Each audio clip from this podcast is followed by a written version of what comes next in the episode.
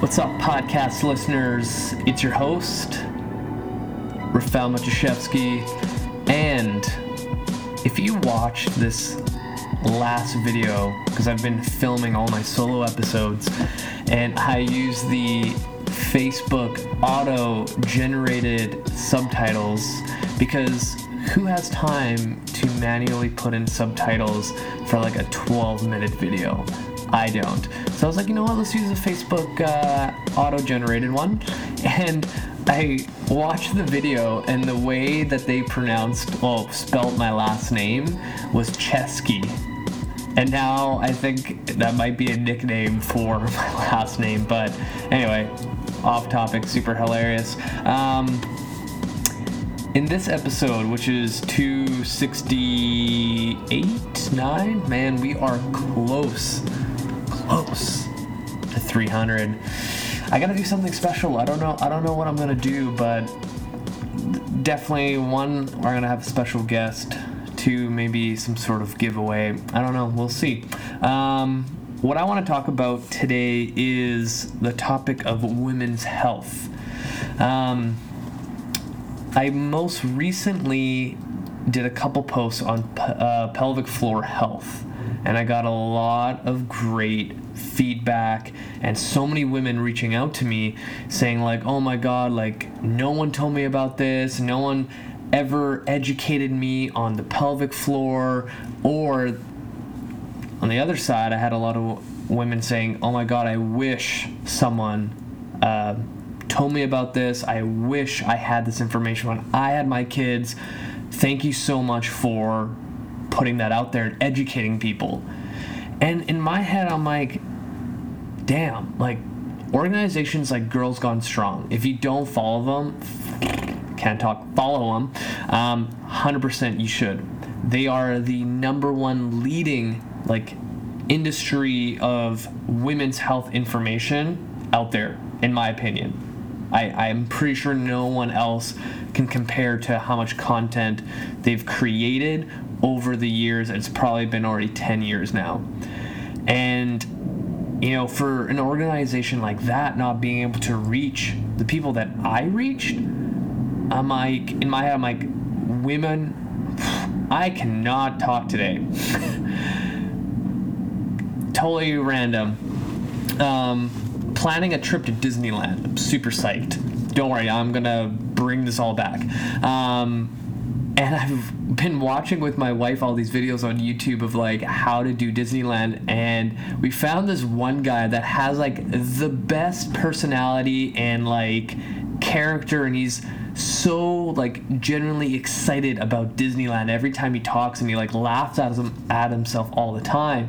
And he did the what I do when I'm talking passionately about something and like I mumble my words and combine them together and make weird shit up. And he was showing like a Mickey dunked apple and chocolate and all this kind of fun stuff on there. And they had jelly beans. And he's like yeah check out these jelly buns. And he's like jelly buns?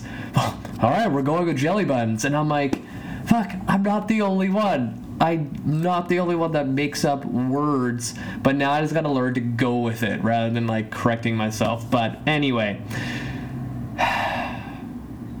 the female, just women's health in general is so underserved in the fitness industry. There needs to be more people talking about it. And I don't know where I got this passion from helping women. It, I, I think it all started with how when I first got into the industry, talking to moms and educating them was so easy for me that I realized that and I started learning as much as possible. So, to put kind of in some context in this episode, I've been training moms since day one.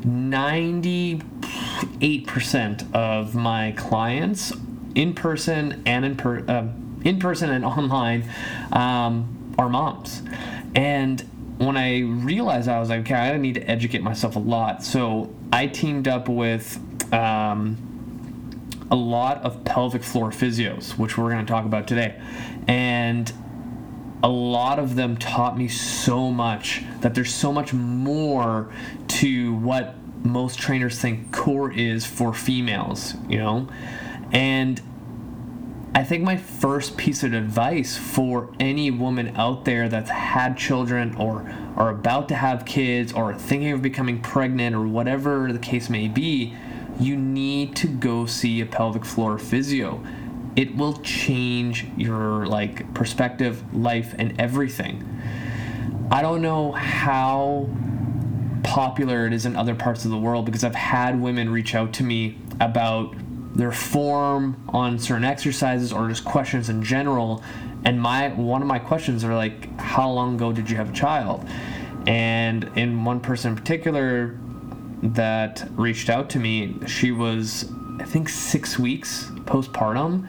And i'm like why are you deadlifting heavy and doing crossfit workouts? Like there's not enough education out there so your first line of defense, pre or postnatal, go search for a pelvic floor physios. I'm very fortunate to have um, a huge circle of pelvic floor physios at a place called Diane Lee and Associates. If you look them up online, Diane Lee has really paved the way for pelvic floor and women's health out there. So, highly recommend you check that out.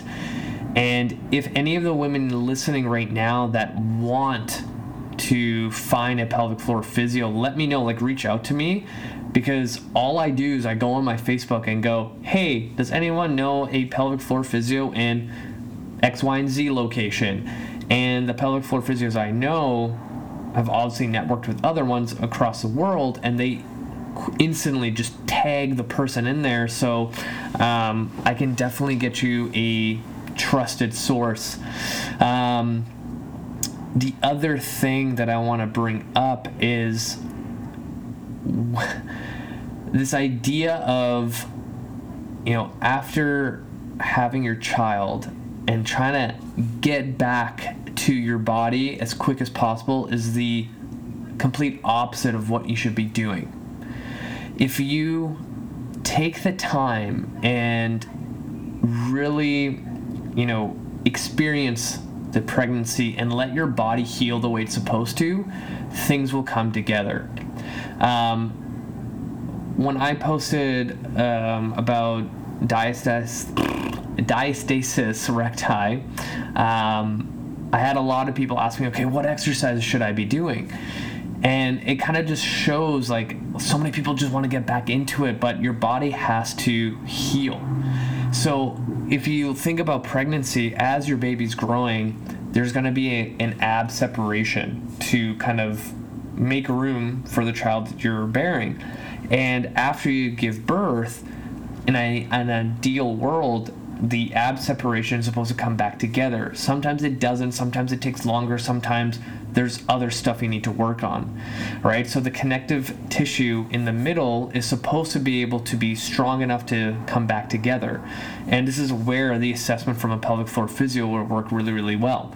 You can also look at um, one of my latest posts of how to um, check with your fingers how much of a gap you have and then do things like activate your core and retest and see if that changes. Because that connective tissue in between your rectus abdominis can create tension and bring things together. Um, and I think a lot of people, a lot of moms make the mistake of doing like those mom mommy boot camps to get their body back, and they have them doing like endless of crunches and that's like the last thing you want if you're trying to you know focus on bringing your abdomen back together and creating a somewhat you know back to normal um, rectus abdominis. So the last thing you want to do cr- is crunches because if you think about it if you have a separation and you're crunching forward with no tension whatsoever that becomes like a dysfunctional pattern Whereas learning how to contract your core, and one of the best cues I've learned from a couple um, pelvic floor physios is if, as a woman, they will cue you as thinking of like lifting your anus and vagina. Another good analogy is thinking about picking up a marble, picking up a single tissue out of a tissue box. Like it's a light contraction. It's not a brace like you're trying to like prevent someone from punching you in the gut. Right? It's really, really light. Because a lot of times, depending on what your labor was, say imagine if you were pushing for hours without end and now everything in there is just like super tense, that individual will need to learn how to relax and a lot of times over the years that I've trained women um, that haven't taken care of their pelvic floor health after having their baby, they have other issues to deal with, like incontinence. So, a really simple thing that women will talk about is like, oh, I can't go on a trampoline anymore. Oh, I can't go run anymore because I'll pee myself. Like, that's not a normal thing. Like, you can get back your pelvic floor strength so that stuff doesn't happen right? And it all starts with the process of relearning how to um, contract your core without overly bracing. And it takes time to teach the body how to do it. It's just like learning a new exercise. It feels awkward and weird and feels off but the more you practice it the better it becomes and it just you know happens naturally. So now imagine that woman that's overly braced that goes back to the gym that wants to squat heavy deadlift heavy do front planks and hardcore core exercises like you're feeding into the problem. You won't be able to properly brace. You'll get things like low back pain and now you're in a whole other mess and you hit a plateau and you can't get stronger so a lot of times women make the mistake of I want to go as hard as possible to get back to where I was, whereas in reality, you need to take a few steps back to kind of rebuild the foundation. Like you literally pushed a human being out of you and you think that in a couple weeks you should be able to go back to where you were. No. Like let your body heal the way it's supposed to. Like take your time. Right? It just you got to put down the groundwork and roadwork in order to get back to where you were right? So a lot of people miss the steps. And what's interesting is a lot of women just think it's going to be normal to never run or sneeze really loud or anything like that. Like no that's not a actual thing. So if you go see a pelvic floor physio um, the one that I went to go see, they actually put me through a whole process of how they uh, assess the pelvic floor. So they bring out an ultrasound machine and they test if I can contract my core without overly bracing in the sequence it's supposed to be. So if you think of your anatomy, or if you go on Google and search this up, how your core is supposed to contract is starting at your deep, deep core muscles, like your transverse abdominis, and then it goes into your internal obliques, then it goes into your external obliques, and then your last thing is your rectus abdominis. But a lot of people, one, can't contract their really, really, really deep core musculature to create stability. And what happens is like they overly brace on their rectus abdominis and like boom, that's it. So now you almost have like an implosion effect within your core. And when you exercise, you know, your hip might not be able to stabilize, your low back is overly stabilizing, and things start hurting. You can't contract, you can't relax, you have incontinence. It's like it's just like a shit show of stuff, right? And if I could challenge all the male coaches to link themselves up in the industry with a good pelvic floor physio that really understands this stuff and can also teach you would be huge. And for all the women out there, just remember don't like push the process beyond your limits. I know you want to get back to where you were, but you got to build a good foundation just like anything else. Like when I talk about deadlifting, like you don't go straight to the barbell on day 1. You got to learn how to push your hips back and do a hip hinge.